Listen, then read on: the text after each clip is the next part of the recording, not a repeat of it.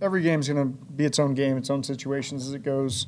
Um, we are fortunate to be able to continue to run the ball, and obviously Travis is benefiting from the offensive line, the receivers, the tight ends doing their job as well. Trevor getting us in the right plays, coach continuing to stick through some runs and keeping ourselves in favorable situations where you can still run the ball. Um, so yeah, that certainly builds confidence every time you see Travis produce. It's unknown. He's a younger player, unknown what kind of production he'll have at this level, but you know, so far so good, and we just want to continue to keep him on that path of growing as a, as the total complete back. When you sit back and, and see a play unfold that, that he turns into a, a, a big chunk play, is it hard not to be a fan? Oh, certainly. Well, and you kind of see him break through the first level. You kind of start to sit on the edge of your seat and see what he's going to do, and then we're trying to figure out where the ball is going to be so we can communicate to coach where it is. But you never really know. He starts to break through the first line. There's a chance this thing goes for 20, 30, 40. Um, so you- he's definitely that type of player that's exciting, and you knew that coming out of college as well. You guys made a pretty big trade this week. Just what was your initial reaction when you found out you guys were getting Calvin next year? Yeah, I mean, you're certainly excited. Um, now, with the same understanding, we have a game this week. We have a whole season ahead of us this week that, you know, um, adding people for the future doesn't help us in this moment. And we're trying to do everything we can to put our players in position to succeed right now. This game, Sunday, have the best possible practice on Thursday to put us in, in position for that.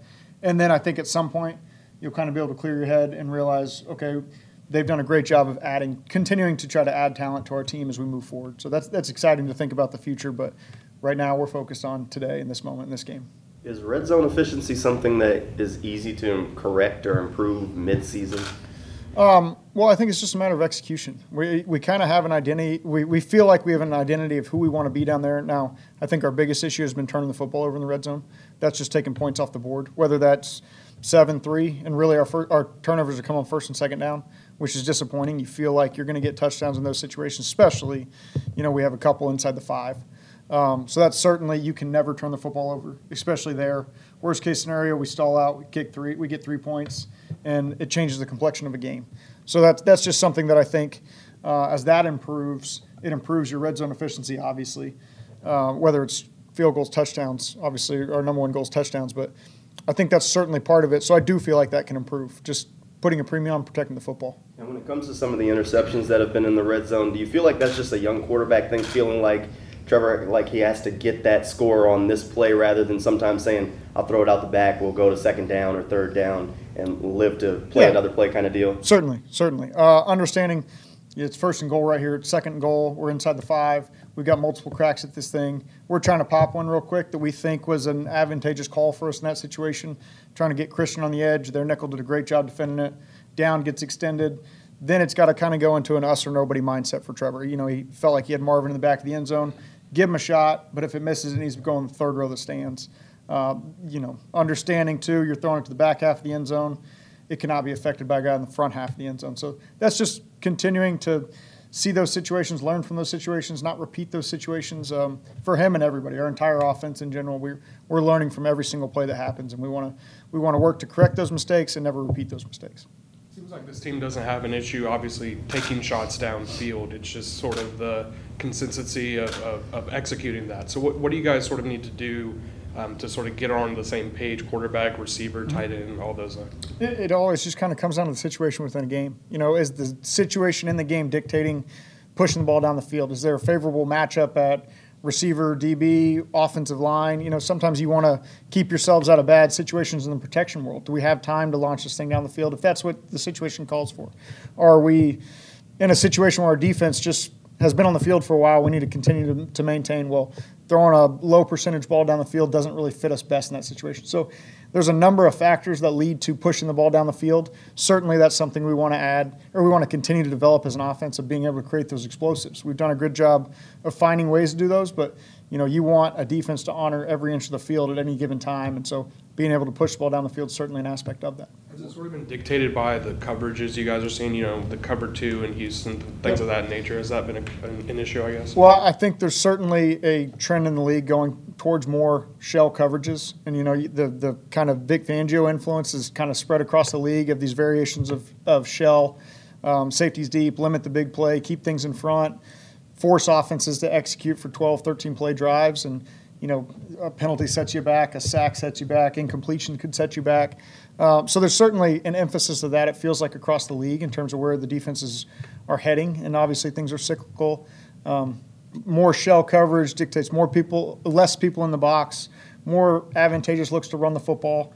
Um, but as you know, I mean, then then you're kind of grinding through some drives right there that makes it tough. So. Uh, I think I think you're seeing that across the league, and you're seeing creative ways to try to get the ball over the top of the defense, or get guys on the move and run through the defense and create explosives in the pass game. What are some of the stand out about the Raiders defense when you're preparing for them? Well, you turn on the tape and the two defensive ends. That's the very first thing you notice. Those two guys can cause problems. They have for a while in their career now. So certainly people are very aware of them. When you watch the way offenses attack them, there's extra guys on the edges to help. Um, help the matchups with the tackles and the defensive ends. Um, they've done a good job. Same idea of limiting explosive plays. They, they play a variety of looks. Obviously, they're in the first year in this defensive system with these guys. There are some guys that have played for this coordinator before um, that are kind of here and understand it well, but they present a lot of different looks. They do a pretty good job of keeping things in front and then trying to just let these pass rushers kind of get after you a little bit. I was going to bring that up a second ago, but, uh, you know, there, uh, quarterback rating and some quarterback metrics and scoring league is down overall. And so defenses has, have adjusted. Is that the major adjustment you're seeing from everybody week, week to week is? Yeah, that's kind of what it feels like. Um, and, and it makes sense, you know, try to force people to execute at a high level throughout long drives. Um, now, I don't, I don't know if that's right statistically or anything. I'm purely just going off what my gut tells me, watching tape and stuff like that. Of you know, as we prepare for these defenses, you're always looking for. We'll watch the explosive tape. We start on Monday. One of the things when you have a couple minutes, you just kind of buzz through the explosives. How do people push the ball down the field on this defense? Well, it feels like it's not as often. They just drop back and throw it over their head. That doesn't happen as often. Uh, now, there's certain situations where that does, and you try to look at how can we create those situations for us, matchup with our personnel versus their personnel, protection. I mean, there's a number of factors, situation in the game. Um, so there's a number of factors that I think lead to that. I couldn't tell you statistically what it is or anything like that. Just kind of going off our study and our preparation through the season. That's what it's felt like. You talked about explosives a little bit. I know you talked about Travis Etienne a little bit earlier, but how helpful is it when you have a player like him at running back that can get you that explosive play at any given moment? Yeah, that's huge. It's not all right. We got to call this ball to know we're going to throw it 15 yards down the field. Our run game can create that, um, and it's Travis obviously with his skill set. But I really think that explosives, and this kind of came from my experience last year in Indy too with Jonathan Taylor and Nyheim Hines and those guys hitting runs was good runs turn into great runs when the when the perimeter players were blocking.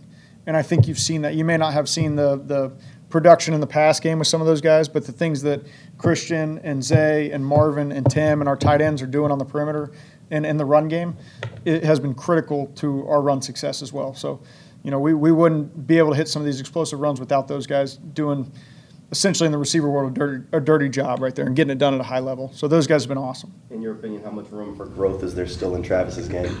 Oh, I mean, I wouldn't say he's anywhere close to where he's going to be. You know, as he continues to learn what defenses are doing, why we're calling runs for certain fronts, um, the tracks on runs, how people are going to try to take us off, combinations and pullers and different things like that. I think as he matures, just in his football knowledge and understanding offense and scheme and how we're trying to attack, I mean, the, there is. I wouldn't put a ceiling on him. You talked about the, the, the Raiders' defensive ends, but specifically Maxx Crosby. What, what sort of makes him um, such a challenge? He is relentless. He doesn't come out of the game. I mean, we always kind of look and see like, is there a certain? Do they have a substitution pattern? Second second drive of a game, you get backup D linemen. Sometimes some teams do that. It feels like you can't find a lot of clips. He's off the field, uh, which is a problem. Um, he's just relentless. You know, whether it's ducking under guy or ducking underneath guys, swimming over guys, changing his rush pattern in terms of he's got a deadly spin move. We've all seen that a number of times, and he's just relentless in terms of pursuing the quarterback. So if you're in the pocket, a drive gets extended, you get flushed out of the pocket, you push through and escape. Heat 98 still running. Like he is going to do everything he can, chase down the field, get after the quarterback, finish the play.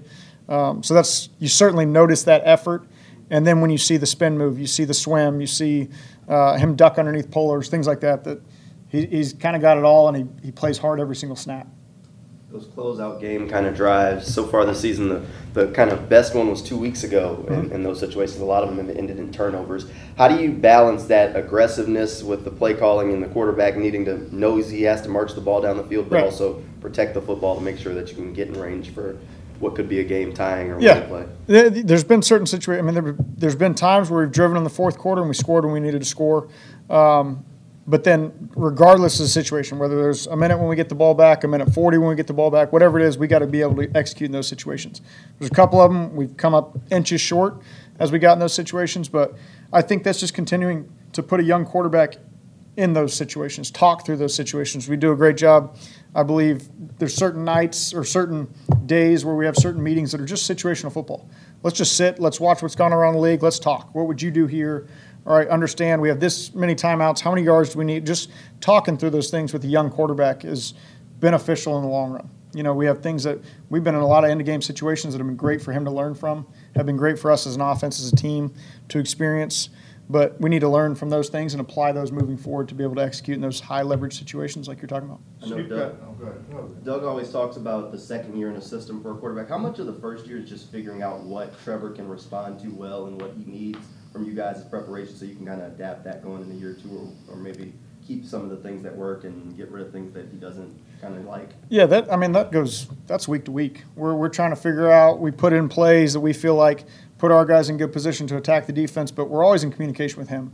What do you like? Why do you like this? Why do you not? What are you comfortable with? So then the next week we come back. All right, we put this in. This wasn't something we felt we did a good job as an offense. Do we need to change this? Why was that? Do we need to teach it differently? Do we need to show it differently? You're you're in a give and take every single day. I mean, we put in a plan, we install it. There's sometimes where it's like, uh, I don't know if I see that yet. All right, let's rep it in practice. Let's get it on tape.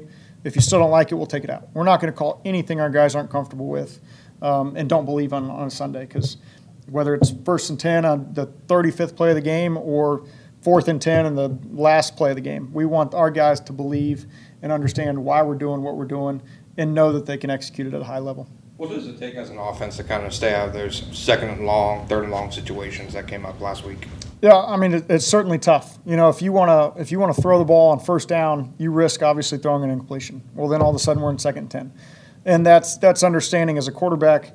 Every single snap is situational. First and ten, let's put the ball in play. Let's get moving forward. We may call a shot down the field. They defend a shot down the field. Can we just find the next completion? Can we do the next best thing with the football? There were situations we called a first and ten pass. Guy wasn't open. Trevor scrambled for four. We're in second and six. We consider ourse- ourselves in that situation on track. We can call whatever we need to call um, to get ourselves closer to getting that first down and ultimately in the end zone. So it's just understanding every single situation is situational football and executing that way that puts the team in the best position, our players in the best position, and always protecting the football. Snoop got activated for the first time this year. Do you, do you see an expanded role for him as we go forward? Yeah, you know, we're going to continue to develop him, work with him, um, just continue as we go through the week of putting him in, seeing what he's comfortable with on his plate, and then, you know, he's a snap away from being out there and it being on his shoulders. And we'll certainly, like we've done with all our backs, look for certain situations where, all right, this is his play. He does this really well. Now, right now, with where we're going with Travis and the things Travis has done really well, sometimes it's hard to say, okay, we're going to put another guy in for a carry that potentially was one Travis took for 40. You know, we believe all our backs have a skill set that they can contribute, um, and you're just trying to find out the right way to use everybody at any given time to put them in the best possible position. When a guy is going to be a healthy scratch, what's your timetable on letting him know? Uh, you know, and, and does does his practice, does his use in practice uh, change if the coaching staff and the player pretty much know he's going to be act, active or not active? Sure. Yes. Um, the t- for the timeline, it, it's really a case by case basis. There's plenty of times where we've got a guy that we're working through an injury. We need to see how he practices on Wednesday. Well, maybe he can't go on Wednesday, but he's going to go Thursday. We want it. So sometimes there are situations where we as a coaching staff may know, all right, if this guy goes, that guy's down. If that guy can't go, he'll go up. And so you try to massage that without really telling a guy, hey, you're down, you're up. You know, we try to do our best to communicate as early as possible in the week. This is what's going on. If this guy's down, you're going to be up. If so, as coaches, we can game plan. We can put personnel on certain plays. We make sure guys get reps that they need, whether it's walkthrough, practice, live, um, whatever that may be. So we do our best, I think, to communicate that as early as possible. or just communicate to these guys, hey, this is going to be a Friday, Saturday, Sunday decision. You need to get yourself ready to go. It's us as coaches making sure those guys are prepared as if they're going to play. And we try to do that with everybody, whether it's practice squad.